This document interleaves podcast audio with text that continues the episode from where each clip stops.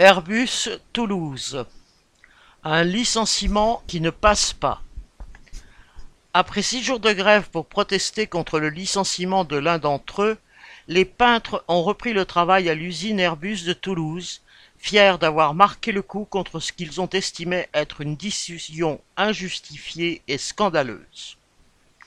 Fin septembre, en salle de peinture C32, leur camarade s'était vu reprocher de ne pas avoir mis son harnais de sécurité.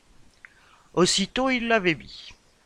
Un peu plus tard, alors qu'il faisait un aller-retour pour aller chercher un rouleau de scotch qu'il avait oublié dans l'avion, on l'a repris de nouveau concernant le harnais. Jeudi 2 novembre, la sanction est tombée, alors que la production se faisait à effectif réduit à cause du pont. Une demi-heure après sa prise de service, la direction a signifié son licenciement à ce travailleur qui a été raccompagné par la sécurité à l'extérieur de l'usine, entouré de six vigiles et deux voitures comme un criminel. Aussitôt ses collègues, même peu nombreux, ont décidé d'arrêter le travail. Dans les salles de peinture, l'émotion était grande et le mouvement s'est étendu, en particulier parmi les équipes de VSD, vendredi, samedi, dimanche, le lundi suivant, tous les peintres en CDI étaient en grève. Dans toute l'usine, en particulier à la production, les travailleurs, en apprenant la nouvelle, ont été extrêmement choqués de l'attitude de la direction. Les discussions étaient très nombreuses et la réprobation générale. La sanction est disproportionnée, ça cache quelque chose. D'autant plus que dans sa communication pour justifier ce licenciement, la direction n'a pas hésité à mentir sur les faits.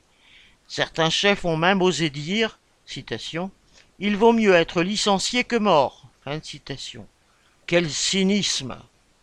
En matière de sécurité au travail, quelle hypocrisie.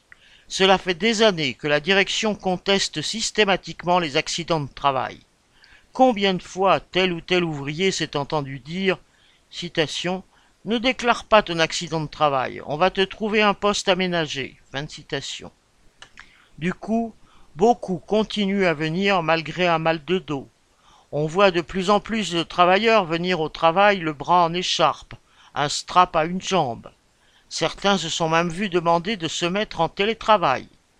Si le travailleur veut malgré tout se mettre en arrêt, il reçoit un document d'une dizaine de pages où il doit prouver qu'il s'est vraiment fait mal dans le cadre de son activité professionnelle. De plus, un témoin doit attester de la véracité de ses propos par écrit dans un document du même genre. Cet autoritarisme ne passe pas. Contrairement à ce que la direction veut faire croire, les travailleurs ne se mettent pas volontairement en danger, ainsi que l'a dénoncé la CGT dans un tract largement distribué tous savent que dans bien des secteurs, alors que certaines tâches sont extrêmement dangereuses par manque de protection collective ou parce que l'outillage est non conforme, la direction traîne la patte pour prendre les mesures nécessaires, et cela malgré les multiples signalements. Malgré cela, quand survient un accident grave, Airbus n'est jamais responsable et encore moins sanctionné. Les anciens se souviennent d'un accident qui a eu lieu il y a dix ans en salle de peinture C35. Le système de commande de la plateforme sur lequel travaillaient quatre peintres avait brutalement lâché. Si l'un d'eux avait pu se retenir au câble, les trois autres avaient basculé dans le vide. À l'époque, beaucoup de questions se posaient. Pourquoi les peintres n'avaient pas de harnais les retenant à la plateforme? Pourquoi ne portaient-ils pas de casque?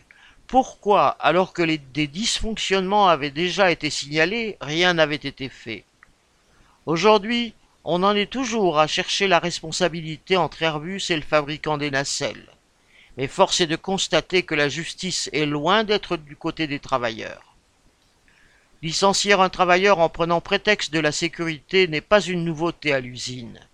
Mais cette fois, Beaucoup ont senti que l'intransigeance de la direction traduisait une volonté de mettre au pas l'ensemble des travailleurs. Les peintres ont réagi, avec raison, à cette attaque patronale contre l'un des leurs. Correspondant Hello.